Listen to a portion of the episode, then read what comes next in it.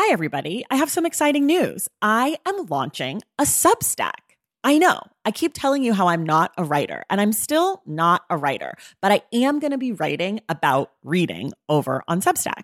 The Substack is called Unstacked, and you can find it at tracythomas.substack.com. There will be free options every Friday. There'll be a bunch of weekly roundups, announcements, all the shit I'm into. And then if you want to upgrade yourself to the paid subscription, I'm going to have author interviews, bonus episodes, anticipated reads, book pairings, community chats, all sorts of stuff.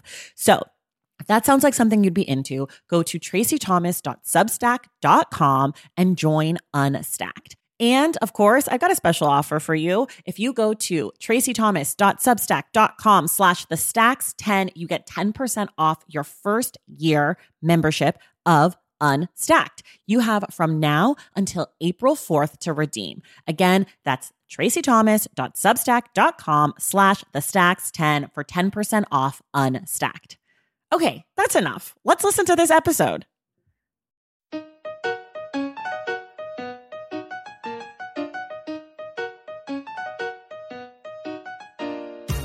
Hi, I'm Tracy Thomas, and I am your host here at The Stacks. Welcome back. I'm very excited this week. I am joined by my guest, Sarah Fong. We discussed books a ton last week. So if you've yet to listen to episode three, go back, listen. Sarah has some amazing recommendations for you. This week, she and I will be discussing Jesmyn Ward's book, Men We Reaped. This book is a memoir. It tells the story of Ward's life and also the story of five men that she knew growing up and throughout her early adulthood who all passed away from separate things, but she draws some interesting parallels and conclusions about their lives and the lives of many other Black men in America. Um, if you've yet to read the book, I highly suggest that you pause this episode, you go read it, and then you come back and talk with Sarah and I. We will be here, and this book is not to be missed. And of course, last but not least, make sure you are subscribed to this podcast wherever you get your podcasts. If you do happen to listen on iTunes, we would so appreciate your support by reviewing and rating us. Also, tell your friends, tell your book club, tell your family. We're trying to get the word out about the stack, so anything you can do would be greatly appreciated. And now, let's get on with the episode.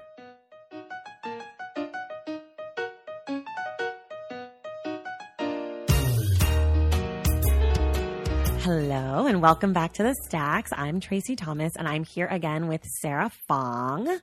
Um, we are discussing today our Stacks book club pick, which is Men We Reaped by Jesmyn Ward. Um, it is her 2013 memoir about her, her life and her upbringing in rural Mississippi in a town called DeLisle, Mississippi. Um, and it tells the story not just of her life, but the life or the death of five men um, that she grew up with or knew um, over the co- course of a really short time, just four years. And before I say anything else, let me just remind you there are spoilers on this episode. So if you are planning to read this book and you don't want to know the spoilers of Jesmyn's life, please pause and come back later and we'll still be here and we'll you'll have this whole conversation to look forward to. Um, okay. Hi, Sarah. Hi, Tracy. How are you? Good. How are you? I'm really excited today to talk about this book. I really liked this book. So before we really dive in, what were your kind of initial impressions or thoughts about it? Yeah, I think it's a beautiful book. I think it's really important. Um, as you were sort of mentioning last week, I think that Jesmyn does a beautiful job of looking at a very small slice of her own life um, and sort of asking us to think about how this piece of her life is connected to a much larger history. Um, and I think she did a beautiful job of that. Yeah, I agree. I, I mean, I felt like as soon as I picked up the book, I read like five pages and I was like, oh, I'm super duper here for this. Um, so it was pretty much I felt like instantly connected to her, which is interesting for me because I read Sing Unburied Sing, which is her fiction book she wrote last year, and I was not in. Mm. So when I picked up the book, like when we decided to do this book, I was like, okay, I want to read it, but I'm also kind of nervous. Um, so I was happy it worked out that way. Um, so, like I said before, the book is about her life and um, the death of five young I mean, I think it ranges from like 19 to 26, I think is the eldest, mm-hmm. uh, black men who die in this rural community um, in the south of Mississippi, kind of right on the Gulf Coast. Um, so, you know, this book really touches on some major issues um, in the black community. And one of the things that I think is really important just to talk about from the beginning is that, you know, the death of Black men um, as a systemic problem. Mm-hmm. Um, how did you feel about like kind of the way that she brought that in like early? I know, um, actually, let me backtrack a 2nd before Mhm. we even dive into that. Let me just talk about how the book is written because I think that's important to understand. If you haven't read the book yet, um, this will help you, even though, like I said, there's going to be spoilers. Um, but if you have read the book, I think this is something that's really powerful. She writes the book in both directions. So she starts at her birth, or even before her birth in the 70s, um, with her family, and she tells her own personal story from beginning to end she tells the story of the five men from end to beginning. So the most recent death, the death in 2004, is the first death um, that we hear about, which is the death of Roger. And then the last death we hear about is Joshua, who's her brother, and that takes place in 2000. So the book is interchangeably moving between uh, chronological and then reverse chronological. So Mhm. how did how did that work for you? Yeah, I think it took me a little bit to get oriented to the book. I, Mhm. she explains, you know, she says explicitly in the beginning that that is how the book is organized. And it took me a little while to sort of be able to consistently locate myself in her life, you know, as I'm reading each chapter and to, to figure out, okay, here's the point in her life where we are right now. It's a little bit disorienting at first, but I think that, um, you know, after a chapter or two, I got used to it. And then I think it, it's an interesting way of trying to tell this story, right? Of setting up um, the history of the place of DeLisle and also, you know, the story of her family. And then also moving through these different deaths that she experienced and sort of her and the way that those shaped her life. I think that this was an interesting way to sort of organize the book and um, brings you into, I think, what for me sort of felt like the messiness of Mhm, life, right? mhm. And the way that, um, in our own lives experiences from our childhood you know are woven into experiences from college or our young adult lives and the way that um, these different moments in our lives sort of bleed together into um, a narrative that does move across time in, in sort of strange ways i think that that actually is sort of reflective of how we probably experience our own Mhm. memories Totally. Yeah, I agree. And I think like practically, um, that's the only way you could tell she could tell her Mhm. story because her brother's death um, is so pivotal in her life that to lead off with it, it would have just been like this is too much too soon and then by the time you got to the last death it would have been like okay but we already experienced this like devastating blow to your life and of Mhm. course like the pile on is important but Joshua's death coming at the end really like ex- really like explodes for me at the end of the book. Like it really felt like a loss by the time we got to know her and him going forward. Mhm. And then one of the other things I liked about it is trying to figure out who was still alive and like seeing characters like CJ who is the the middle death. So he's the third death from either direction. Um pop up Mhm. in they're all out together, you know, and then he doesn't pop up later because he's already died by the time Raj dies, or Right. like kind of trying to piece that together was an interesting thought activity. I felt, I don't know, I liked it.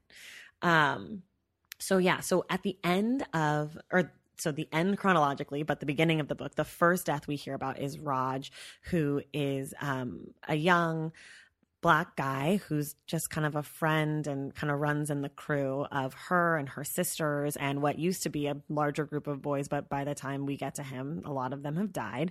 Um, and after he dies one of one of uh, Jesmyn's ex-boyfriends says they're picking us off one by one. And this moment in the book kind of becomes uh, almost like her launch pad Mhm. for the rest of the book. Um, and she questions who exactly is the they that are doing the picking Mhm. or or and who is the us almost as well is she part of the us is the us specifically the black men is the us the town you know um so i'd love to hear what you kind of thought about that moment Yeah, I agree with you that that's a really pivotal moment. And it's a moment where she sets up what I think is the argument of the book. Um, the question is about, right, why.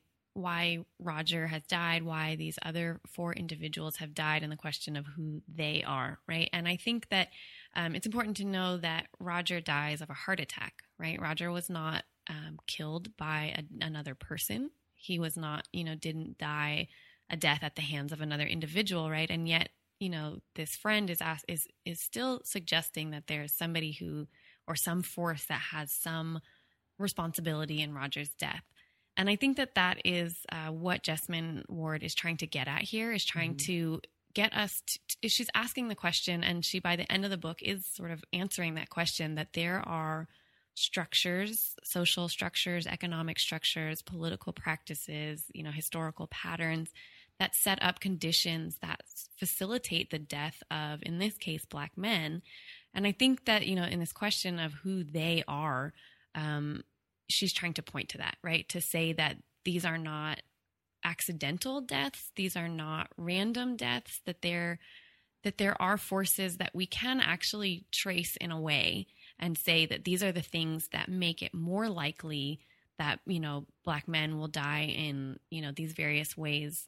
And i think something that really struck out to me is that um you know we live in a time right now where um, the death of black men and black women at the hands of the police is you know a, is a really hot topic of conversation where gun violence in general is mm-hmm. really important mm-hmm. and i think that someone might without having read this book might think that that's what this book is about that yeah. it's about gun violence and there's actually only one death here that is um, the result of gun violence well one and a half one and a half. One is a suicide. Yes, right. Um, it's actually interesting that you say that. I was on Goodreads after I read the book, just kind of looking at what people said, and I saw a woman who had commented. Mm. I was really worried. I didn't really want to read this book because I didn't want to read a book about black on black crime. Mm. And because that's where she thought that the book was going. And really, the, there is only one instance of black on black crime, and that right. is the shooting death you were talking about right. um, of Demond, who um, is shot we don't know by who or mm-hmm. for what necessarily she posits it could be because he was going to testify against someone mm-hmm. but it's un, it's an unsolved murder um, but it's interesting that yeah when you hear about the book and the five deaths you think oh i'm sure it's gang violence right. or i'm sure it's a drug deal gone wrong or something like that and it and it's more subtle it is the deaths are more subtle um, and also the deaths are 2000 to 2004 which is was not a time of police violence because there weren't the video cameras. Obviously, there was police violence mm-hmm. and there mm-hmm. were police shootings, but it mm-hmm. wasn't a hot topic issue. Right. So, going back and reading this book in 2018, you know, post Trayvon Martin,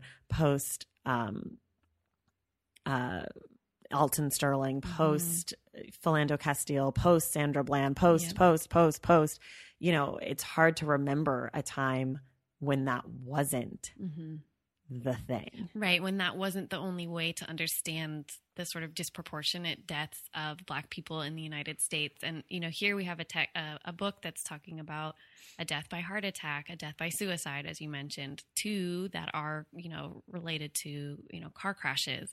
Right. And so she's, she's showing us that there are many ways and many pathways by which um, black life is devalued or diminished or made you know tenuous and precarious that mm-hmm. are not the sort of sensational story of gun violence in its many forms. Right. and that's not to say that gun violence is not important. You know I, we are having conversations that need to be had. Right.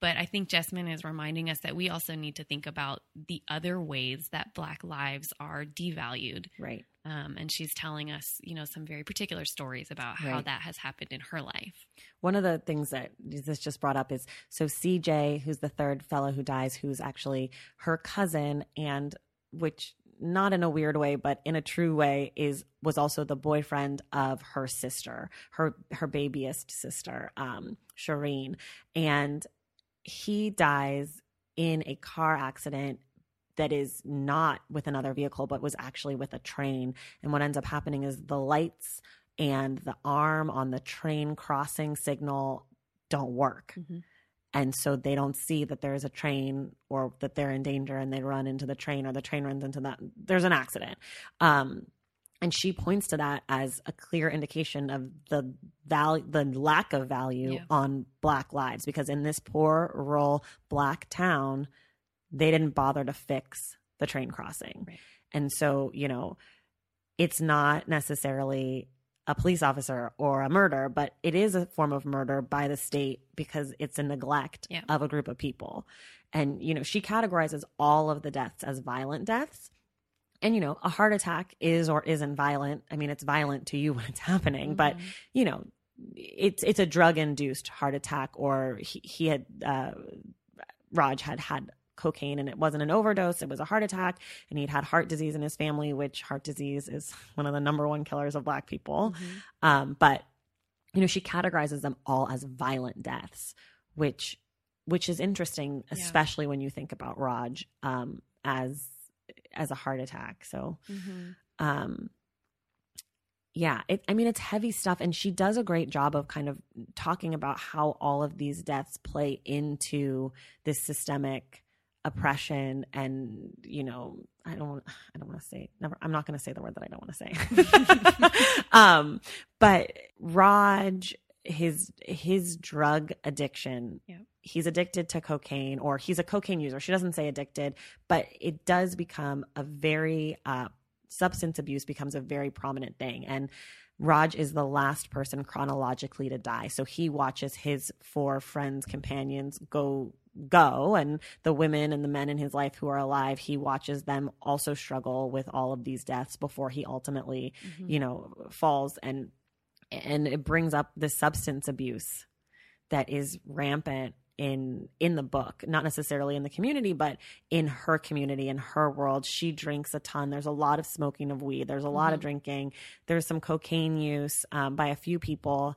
And and i find that really fascinating because we we are conditioned and we are told that drug addiction is a disease right or substance addiction is a disease and that's specifically true in the white community um, when we talk about you know uh, opioid addiction Mhm. and that you know our current president has been putting a lot of effort into the opioid addiction and that this is something that afflicts uh, a predominantly white community Mhm.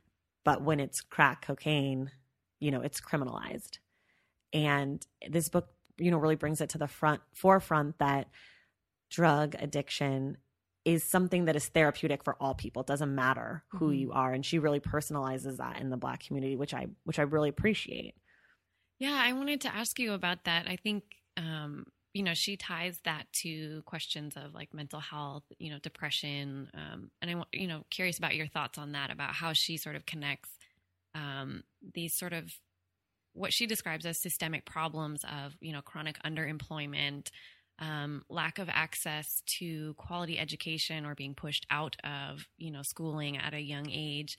So she connects drug addiction to these sort of structural issues, but then she also ties them to questions of mental health. And I was, you know, I know that's something you were interested in, Yeah. in talking about. yeah for sure she i mean she talks so so the fourth the fourth gentleman who dies who is uh, ronald. He's the one who commits suicide. And in that section she really talks about depression in black males. Um black males are the least likely less likely than latino men um to be diagnosed or treated for depression. And she says you know from the research that's been done on these small sample sizes that that that that depression is mostly drawn from racism poverty and violence that mm-hmm. that's what leads to depression in black men and in black women but she's specifically focusing on black men.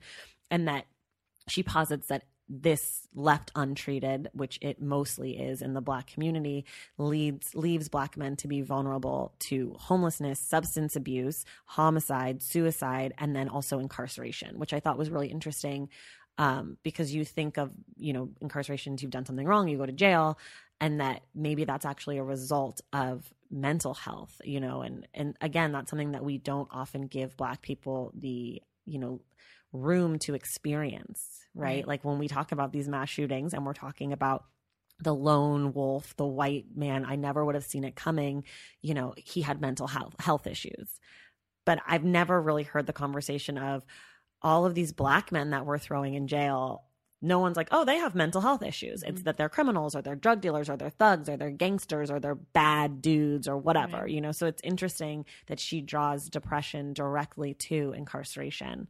Um, and she even says suicide in black men is twice as likely as it is in black women Mhm. um, and I just find some of these statistics and some of the stuff that she brings up about depression and mental health in black in the black community to be really I mean disheartening and it's really it's sad to know that we have all this research that goes into mental health and not enough, but we have it, and then it's not being dispersed evenly among communities. And that again taps back into the systemic, you know, um, attack on on the black community that she talks about and it and I just want to be really clear it's not just black people who experience these you know systemic underfunded underutilized underappreciated public state sanctioned right. whatever it is that it, it is in many other communities of color and marginalized communities the lgbt community the latinx community the asian community the muslim community like it's everywhere but this book focuses on that so we're going to focus on that right. i just want to disclaim because i don't this is a this is not an exclusively black experience but her book is an exclus- exclusively black experience so yeah and i think just to you know to to think really specifically about you know her position right? She's a and she makes it very clear throughout the text. She is a black woman who grew up in a poor rural community right?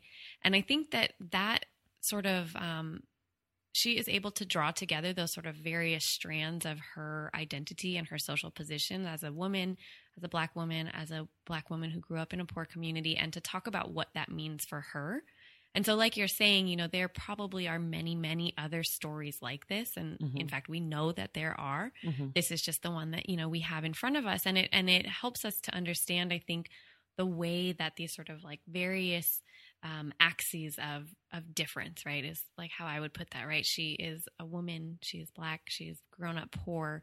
Um, and in different ways, these play out in her life. So in the text, you know, she talks about being um, a poor, you know, growing up in a poor family. Her mother is a domestic worker for uh, the rich families of students that she goes to school with. Well, and how does she even get to school? Right. She gets to she gets to go to this school because her mother works for this wealthy family and she's you know, her mother tells her employer that her daughter is struggling in school and he offers to pay for her to go to a private school, right? So she has this amazing opportunity, but that very opportunity comes out of the fact that she comes from a poor family where her mother is, you know, the primary breadwinner and caretaker of her um, she and her siblings, even though her father is in her life, you know, her mother is the primary caretaker. And so, you know, her opportunities come, you know, sort of ironically out of the fact of her her poverty. Mm-hmm. Right? And so just to bring it back to my, you know, the point that I'm trying to make is that she does a really amazing job of showing us how this particular social position of being a poor black woman in the rural South shapes her life. Right. And I think it's something that should be a lesson to all of us to, to sort of examine those questions in our life. Right. We all have a particular, uh, you know, gender position, we have a particular sexual orientation, a particular class status, a particular racial identity, ethnic background, whatever. And we all are shaped by the sh- the way that those things are positioned mm. within mm-hmm. social, you know, within the US society or political right. structure, right? And so she says this is what it's like for me in mm-hmm. in the position that I grow up in, but I think it's it's a lesson to all of us that we need to think about how do our own social positions across these various, you know, categories shape how we live our lives. Right. Right. I think it's easy to say, oh, poor people of color are affected by the structures mm-hmm. of their lives, mm-hmm. and to sort of talk about how that can be disempowering. Um, and she also talks about how it's empowering, and I think we'll get to yeah. that later.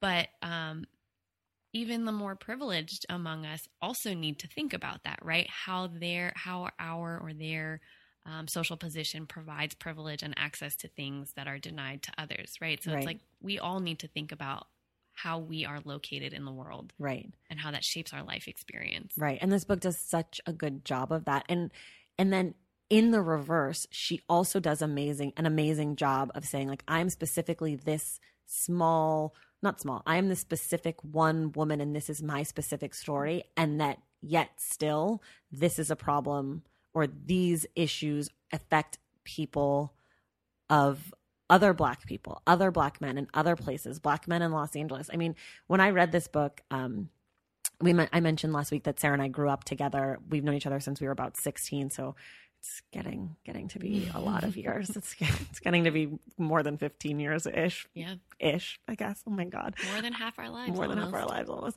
Um, but we grew up. Um, we have another friend that we share, and and we grew up running around with a lot of boys. Like we had a lot of guy friends. Sarah had a crew from her high school, went to different schools, but and then as we got older, I have an older brother, and we started running around with his crew also. And I couldn't help but think that like I'm just so grateful this wasn't my story, but it could have been. Mm-hmm. You know, I'm half black, um, but I present black. Like, you know, I'm I, I there's not a lot of ambigu- ambiguity in in how I look and who I am, and so you know, it could have just as easily been our story. Even though I've never been to rural Mississippi, I've never even been to Mississippi. Like, I, we grew up in the Bay Area, which is a very affluent place, and you know, for the most part, but even compared, even the poorest parts of Oakland and Berkeley mm-hmm. are much more wealthy than the poorest parts of DeLisle, Mississippi, right? Mm-hmm. But like that, that story happens everywhere. And she does a great job of kind of keeping it teeny tiny and also blowing it up and, yeah. reminding you that it's not just her. Yeah. That it's not just the South, which I feel like has become something that is so prevalent when we talk about racism, like, oh, that's the South. And nobody wants to talk about how Northern schools are more segregated than Southern schools. Or, you know, I live in LA and LA is one of the most segregated cities in the country. And, you know, you never hear that. No one's like, oh, LA, that bastion for racial segregation. Like, no, everybody thinks LA is like, you know, the movies and that it is. And that's where it's segregated too, you know? Mm-hmm. Um, so I, I appreciate her work on in in making it you know micro and macro Taking care of your health isn't always easy, but it should be at least simple. That's why for the last three plus years, I have been drinking AG1 every day, no exceptions. It's just one scoop mixed in water once a day, every day, and it makes me feel nourished and strong enough to tackle whatever else might come my way. That's because each serving of AG1 delivers my daily dose of vitamins, minerals, pre and probiotics, and a lot more. It's a powerful, healthy habit that's also powerfully simple. The nutritional insurance that AG1 provides has been vital to keeping me productive and focused. It helps me cover my bases in just about the time it takes to fill a glass of water, scoop in one scoop of AG1, and then drink it. So I don't know, 75 seconds?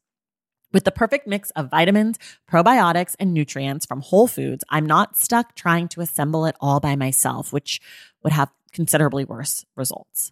AG1 saves me all the time and hassle, and it has made such a difference in my overall mood and especially my gut health, among many other things. But don't take my word for it. Go ahead and try AG1. Let me know what you think.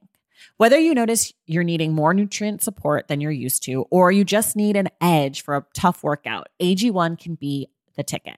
If there's one product I had to recommend to elevate your health, it's AG1, and that's why I've partnered with them for so long. If you want to take ownership of your health, start with AG1. Try AG1 and get a free one year supply of vitamin D3, K2, and five free AG1 travel packs with your first purchase exclusively at drinkag1.com slash the stacks. That's drinkag1.com slash the stacks. Check it out. BP added more than $70 billion to the U.S. economy in 2022 by making investments from coast to coast. Investments like building charging hubs for fleets of electric buses in California and starting up new infrastructure in the Gulf of Mexico. It's and, not or. See what doing both means for energy nationwide at bp.com slash investing in America. It's Kaley Cuoco for Priceline. Ready to go to your happy place for a happy price? Well, why didn't you say so? Just download the Priceline app right now and save up to 60% on hotels. So, whether it's Cousin Kevin's Kazoo concert in Kansas City, go Kevin, or Becky's Bachelorette Bash in Bermuda, you never have to miss a trip ever again. So, download the Priceline app today. Your savings are waiting. Go to your happy place for a happy price. Go to your happy price, Priceline the other thing that you kind of touched on, which I think is crucial to this book, and you know, the book is titled Men We Reap. So obviously men are important, but who is left when the men are killed? Like who is telling this story? Um, you know, if you've seen Hamilton, who lives, who dies, who tells our story. It's the refrain from the show and it feels right. You know, she's she is telling the story of these five men. She is telling the story of her mother and she is telling the story of her sisters and her grandmother and the women in her life and her community and and I think that that's important. Like how did you feel about the matriarch side of all of this? Yeah, I thought that that was really central and I think in the last chapter, the last few pages of the book, there are a few passages where she really drives that point home and says, you know, she credits her mother for her ability to write this book at all Mm-hmm. and her ability to bear witness to this history. Um, and she, you know, she sort of reflects back on the difficulties of her mom's life of, you know, being at times a single mother, of being always a working mother, raising, um, you know, a family of kids and and these are things which can and should be understood as um, in some ways dis- you know elements of her disempowerment in you know american society. Mm. but she also says these are the things that you know that enabled her mother's greatest gifts right, so she she insists that even in the sort of um, disempowerment that she's describing through joblessness lack of education um, and the like she also insists that in her life and i think this is you know extends out to many other many other people and to many other places that the black women in her life have been this sort of um, continuous source of strength of um, you know of empowerment despite you know these elements of disempowerment. And so i think that the women in this story even though they are not centered in the title of the book are in are at the core Right. They the drive story. the story. yeah And there's even a part where she talks about um it's very early on and she talks about how when it comes to the men, all that's left are the children and the very few elderly just like war. Mm. And she she makes the point to compare that to war. And you know, that's saying something that her community and her life, she experiences the existence of men as only children and the elderly, and very few who make it there. Um, this is a little off topic, but a few weeks ago, there was this episode of Blackish where uh, Dre's father makes it to 65 and they throw a party and it's like this huge thing. And the father keeps joking that he's the, the oldest living black man. And he's like, name, name another black man who's older than me. And they're- they like, they can't, you know, they can't quote unquote. Um, but when I started to think about it, I was like, yo, like you could name like Morgan Freeman, like you could name you can name some, but it's disproportionate. Like when I think about like famous white men over 65, I feel like the list is insane. And then when you start to think about famous black men over 65, it's like Morgan Freeman, Danny Glover, like OJ Simpson, like the list is not that long, you know? And and that that is real in her world. And that is real in our world. And it's something that like is is real enough that like blackish is talking about it which Mhm. if you don't watch blackish it is unbelievably good. And i live for that show and you should. And they talk about things that are really important and in a great way. Um but yeah i think i think that the idea of making it to adulthood and surviving to your 60s as a black man is something that is is atypical which Right.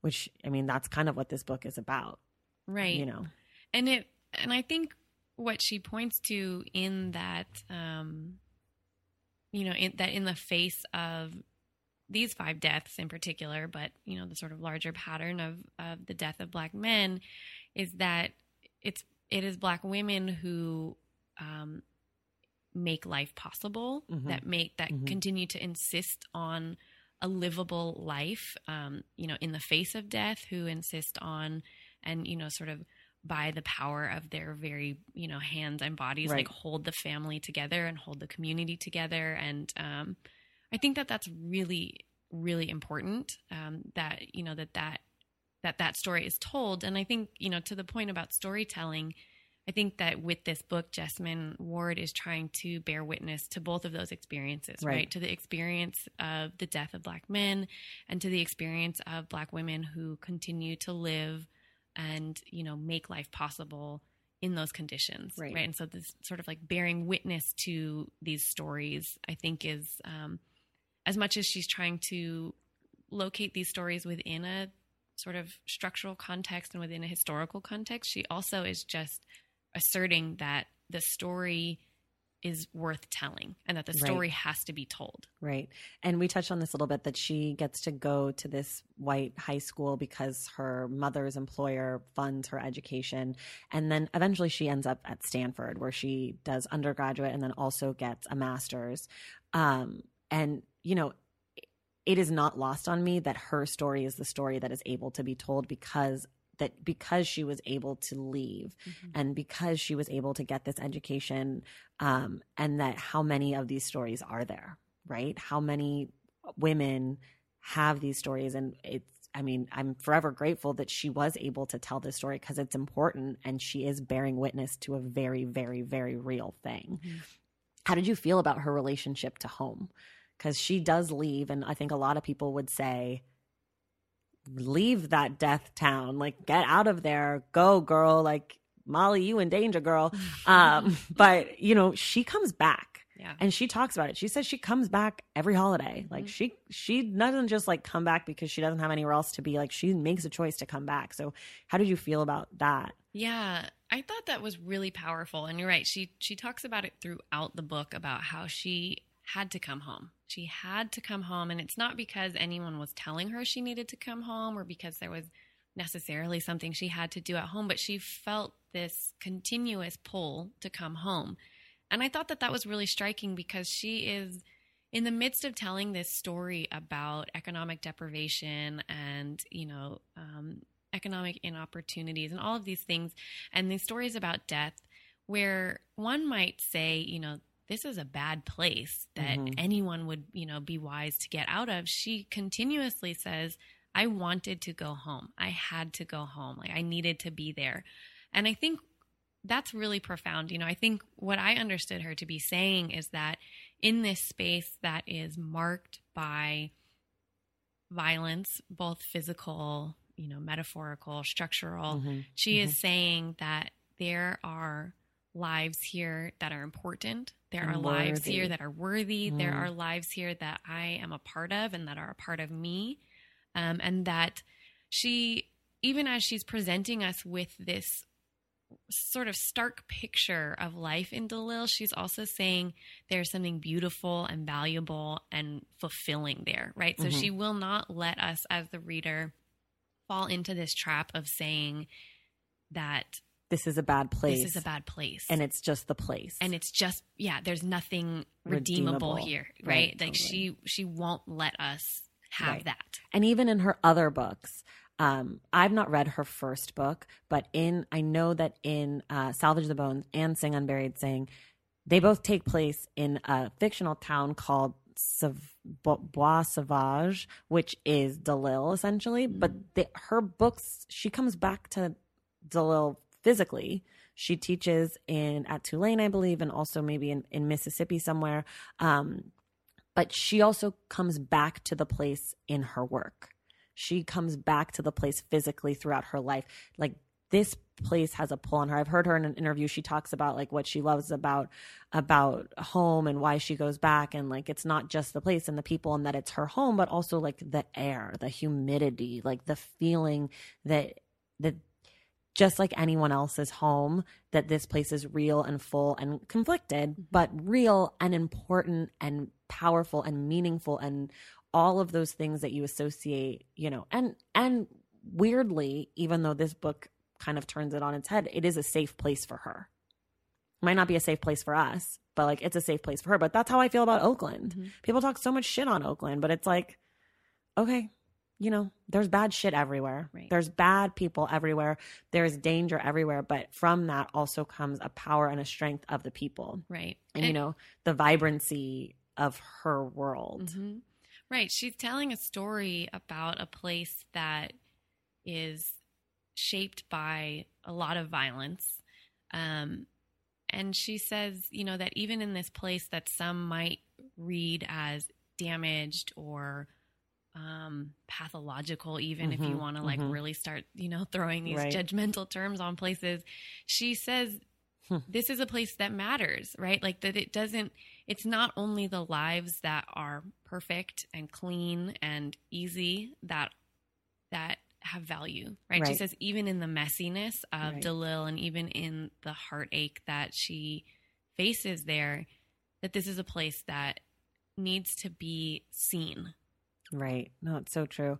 Um, I want to jump topics just a little bit because I think we would be really remiss not to talk about Joshua's death. Yes. Because that, I mean, really is in interviews that I've heard her talk about. She says that he, his death is the reason she became a writer. Up until that point, she had gotten her MFA um, at Stanford, but it was not in writing. She got her. She eventually got it at um, University of Michigan, um, creative writing after Joshua's death, but that that was a catalyst for her to become a writer, which also comes up throughout the book, and it's great how she talks about it, uh, about her writing and writing these characters who are from her life, which eventually lead to characters that we know and love from her other books. But um, Joshua's death is. I want to read just a small passage about it. He dies in a car accident from, um, it's a drunk driver hits him. It's a white man in his 40s who's driving, she says, 80 miles an hour. Um, he hits Joshua's car, it sends Joshua's car like into a lawn, into, it's a whole thing. The other man's car ends up on the street. It's a terrible situation, but she talks about the momentum of his death, um, both the momentum of the car. Well, I'll just read the quote. She says, um, Josh pressed his brakes by instinct, leaving black rubber smeared across the road. But there was so much momentum, so many bodies and cars and histories and pressures moving all at once that my brother could not stop his car. And it's in that moment for me when I read that that I was like, oh shit, that's the thing. That it's not just his car, but it's all the cars, it's all the people, it's all the histories, it's the black folks and the white folks in this rural, mixed, you know, southern town. And it's the force not just of the 80 miles per hour, but it's the force of all of this that it, it hit me. I, I really like I had to read that passage a few times because I thought, damn, like that's the thing Yeah. you know that that maybe that's the they right like that it's not just even though for her it's just her brother she also sees it's not just him um and then you know i think it's important especially talking about how, where we were earlier talking about uh, police officers and police violence is that the man who killed joshua um he was only um convicted of you know reckless endangerment um, and he received five years, but he only served a very small portion of that and was supposed to pay the family fourteen thousand dollars and some change, and paid zero dollars. And that kind of is another moment in the book where she really drives home the point of like, what is the value of Black lives? What are our value to the world? Obviously, she senses the value in these Mhm. people and her brother and her family, and but then you know, how do they? see us. And so Josh's death not only is important to her, but it also really ties the book together because now we've gone through these other four deaths and we end at this very powerful death that is the turning point in her life. And she refers to it as such. Um, as she entered the introduction to his death is her saying, you know, after this and after the dog accident and after my father left and after this, but then before, and she says, before Roger, before Demond, before CJ, before Ronald, this thing happened. And it was always this, this, this, this, this. Um, I don't really have a question about it, but I just kind of wanted to know how, how, how that part affected you and if you felt like in the telling of the story that it, it worked, right? Yeah. I do. I think you're right. And I think it goes back to your earlier point about the way that the book is organized, right? That we end with Joshua's death, even though for her, Joshua's death was the beginning of this series of deaths.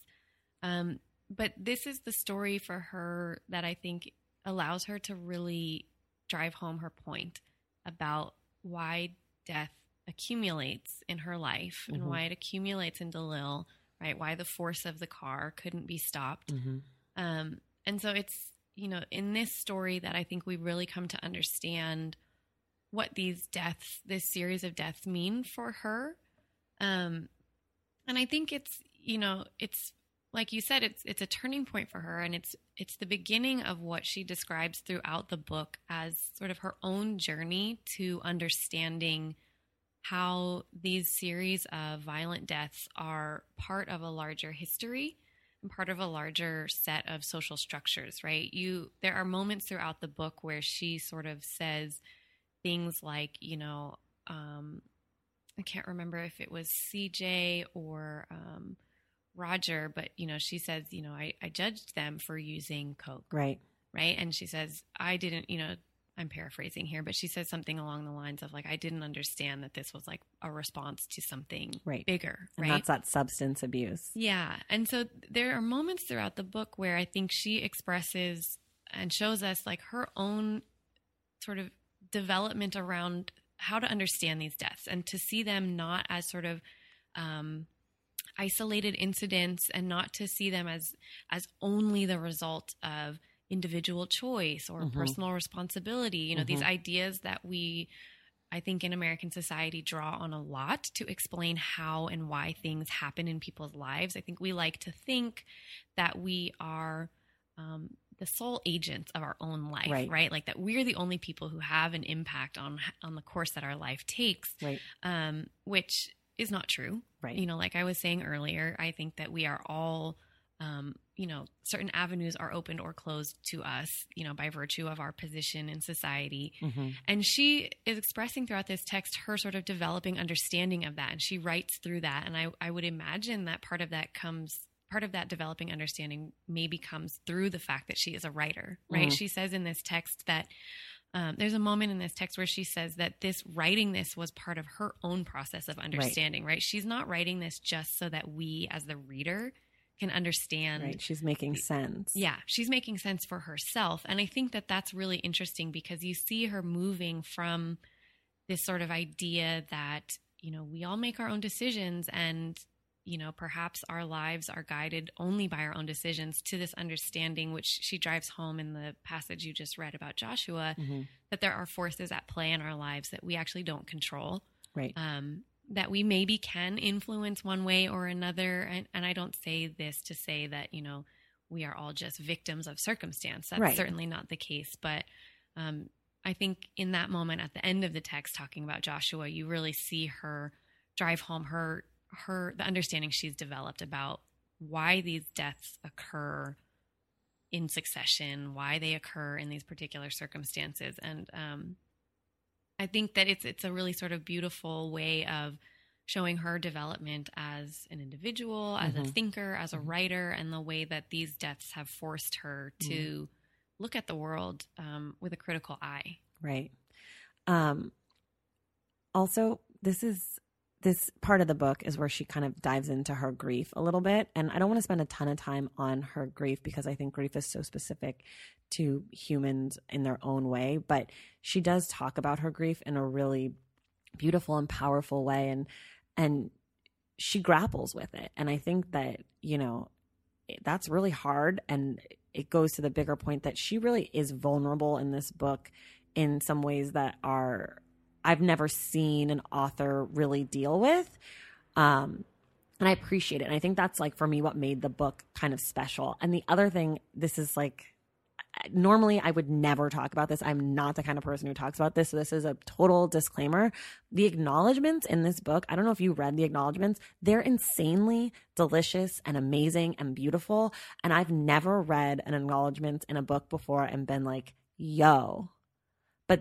The way that she acknowledges the people who helped her make this book possible, even like her writing group, which is mm-hmm. like normally when I get to the part where it's like, am I agent and whatever, but I was like, yo, like she's she's an amazing she's an amazing writer. Like she's really crafted something so beautiful that all the way through the acknowledge i was like "Me- could she acknowledge a few more people? Like please? Like what about like the postman? Like i need a little acknowledgement. But it all just i think it's just like the authenticity of her story um i do want to wrap up on one more little thing um I found out that Lee Daniels, who is the director of um, the Butler Precious, um, I don't know, he's worked on Empire, he's a writer, et cetera, et cetera, um, is bought the rights for this for a film um, and a TV show. Um, and what do you think? Would you watch it? Do you think it'll be good? Yeah. I think that's a tough one. Um, I could see a lot of ways that this could go wrong. Um, when I found it out, I was literally like, please, I hope it never gets made. yeah. I think what you're saying is she has crafted this story in a really particular way and in a Mhm. way that is so deeply personal, right? Like you said, Mhm. all the way through the acknowledgments. It's in the acknowledgments, right? She's she's thanking her family members, right, for helping her to do the research necessary to write this book and and to retell their own memories because you know all of her family members figure very prominently in these stories, and so Mhm. There's something so deeply personal and and this book comes out of not only Jesmyn's experiences but the experiences of many members of her family and Mhm. community and it seems based on her acknowledgments that they were all actually very involved Mhm. in the writing of this book Mhm. and I can just imagine that then trying to take something that's so beautifully and intentionally crafted and putting it in the hands of somebody else who yeah. has not lived these particular experiences, even though perhaps Lee Daniels or whoever Yeah. involved in this would would have had similar experiences, maybe. But this is not their story, This is not and their so story. I I feel anxious. I do about too. The idea when I found out, I was like, think? I'm not into it. I'm not into it. I just, I, it, in addition to what you're saying, I totally agree with you. But also, like, I, I don't necessarily think that film or television as a medium for this story because I think that it sensationalizes things and I think that the subtlety will be lost Yeah. because so much of it is reflective for her. And how do you reflect that in a film or television show? Do you have a voiceover being like, and then I realized in this moment, you know, Right. um, or, or you know, because you, it's gonna be, it would be hard. I mean, I'd be interested to see how they do it, but I don't necessarily think that it needs to be done. Yeah, I, I hear you because I think that her process of writing this book is actually part of the story. It's part of the story, Right. So how would you put I don't know how Yeah. you would put that into TV or film of having I mean, what do you have like little cut scenes of her writing? Like writing, and then like her like thinking, and like it's like my so-called life or something, like Yes. journaling. Right. I don't know. I just, I also just don't think everything is a movie. I agree. because I do think some books I'm like, yo, that's a movie. Why is this a book? This is a movie. And then some books I'm like, you know what? This is just a book. And if you mm. don't read, you just miss the story. I don't know. But I, I'm also interested in the story getting told to more people because I think it's powerful and amazing. But I don't think it has to be this story. I think you could write a movie or a TV show that tells a similar story mm-hmm. that is not her specific story and it could be great. Right. Um, the last thing, so I learned this from Dallas on our uh, second episode uh, where we talked about Exit West, but he's an English teacher and he is really big about talking about the title. And I literally never think about the title. And I thought, shit, I should be thinking about the title. Like, there's a reason the book's called something. So I, so the book is called Men We Reaped, and it comes from a quote um, by Harriet Tubman. So I'm going to read it to you, and then you're just going to tell me kind of what you think. Okay. The quote, and the quote is also in, you know, the first part of the book after the intro page where it's like quotes and it's kind of like supposed to get your mind moving in that direction. There's other quotes, but this is the first one, and it says, "We saw the lightning, and that was the guns." And then we heard the thunder, and that was the big guns. And then we heard the rain falling, and that was the blood falling. And when we came to get in the crops, it was dead, men that we reaped. Right. So I think that putting the title, putting, um, I'm sorry, naming the book, you know, after a, a, a line from a quote from Harriet Tubman does a really interesting work. Um, I think that what Jesmyn is trying to do in this book is to show us that these lives, her life, the life of her family members, the life of her friends, um, though they are individual lives with their own particularities, their own texture, their own sort of cadence, that these are lives that are also tied to, as we've been talking about, a, a long history of um, devaluing Black life, Mhm. right? Mhm. um, not only in the South, but you know throughout the United States and arguably in many places around the world. So I think that that's what the book is trying to do, right? And I think that by calling Harriet Tubman into the book from the very beginning, from the title, I think tries to do some of that, right? Harriet Tubman is a figure that we associate with slavery, but also with freedom, right? Sure. And I think that, um, you know, using this idea of the men that we reaped tries to bring us into that place, right? To ask us a question about how our lives today are continue to be impacted by the legacies of slavery, Mm-hmm. how the sort of slow and incomplete unfolding of emancipation and freedom are still, you know, that that that process and that story is told through these lives, right? Through the sort of scope of these lives, Mhm. we we can continue to ask ourselves questions about the legacies of slavery Mm. and our efforts, you know, however fraught, Mhm. to to realize, you know, the sort of dream of black freedom that Mhm. was uh, at the core of you know emancipation. I think that Jesmyn is trying to signal to us from the beginning that this is the question of this right. book. This is the question. Yeah. No, I think I think you're 100% right. I really struggled. I didn't I couldn't really quite figure out what she was doing, but as you say that like the straddling between slavery and freedom, I think it's important. And I I do think at the end of the book she refers to I think her her term is this the Holocaust of slavery. Yep. Which I mean look, using the word Holocaust is, you know, it comes with a lot. And I think that it's deliberate when it's used. And I, I think as you as you're talking about Harriet Tubman and you're talking about drawing these parallels and whatever, that like she uses it deliberate. She uses it deliberately Right. and it's a choice and it is a powerful one. Right. Um okay, before we get out of here, do you have anything else you want to talk about or anything else you wanted to mention?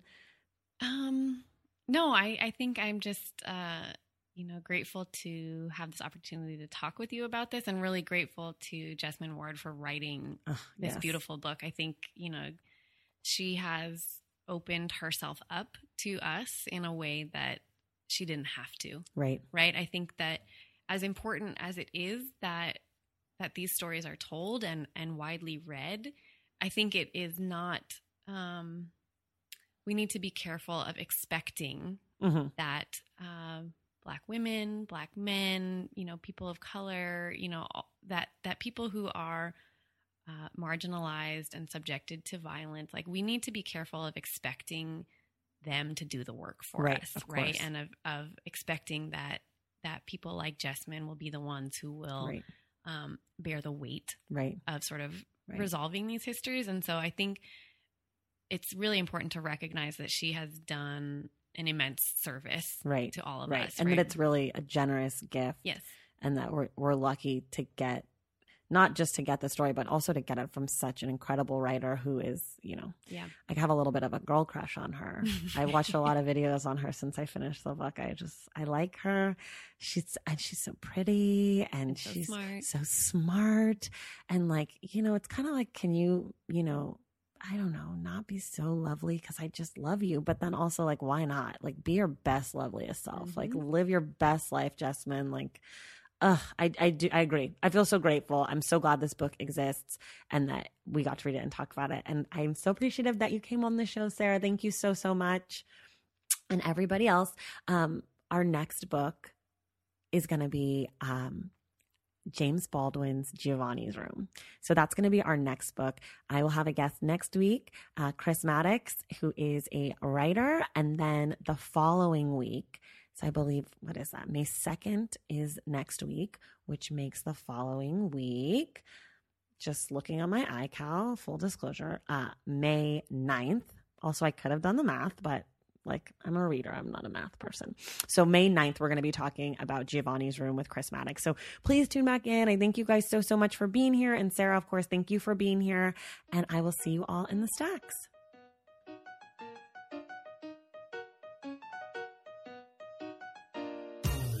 All right, y'all, that's going to do it for us this week on the Stacks. Before we head out, I just wanted to remind you all to subscribe to the Stacks wherever you get your podcasts. Shows come out every Wednesday, but if you're subscribed, you'll never miss them. Also, um, if you listen to us on iTunes, please rate and review the show. It goes a long way. Next week, I will be here with Chris Maddox. We're going to be talking about all those delightfully bookish things. And then the following week, May 9th, he and I will be discussing James Baldwin's Giovanni's Room. So go get your copy, buy it, or listen to it on Audible, and then come back and join us for this amazing discussion. Thank you again to Sarah Fong for being our guest for the last two weeks. Our graphic designer is Robin McCrite. Our theme music is from Tagirijus, and the show, The Stacks, was created and produced by me, Tracy Thomas. Have an amazing week, and I will see you all in the stacks.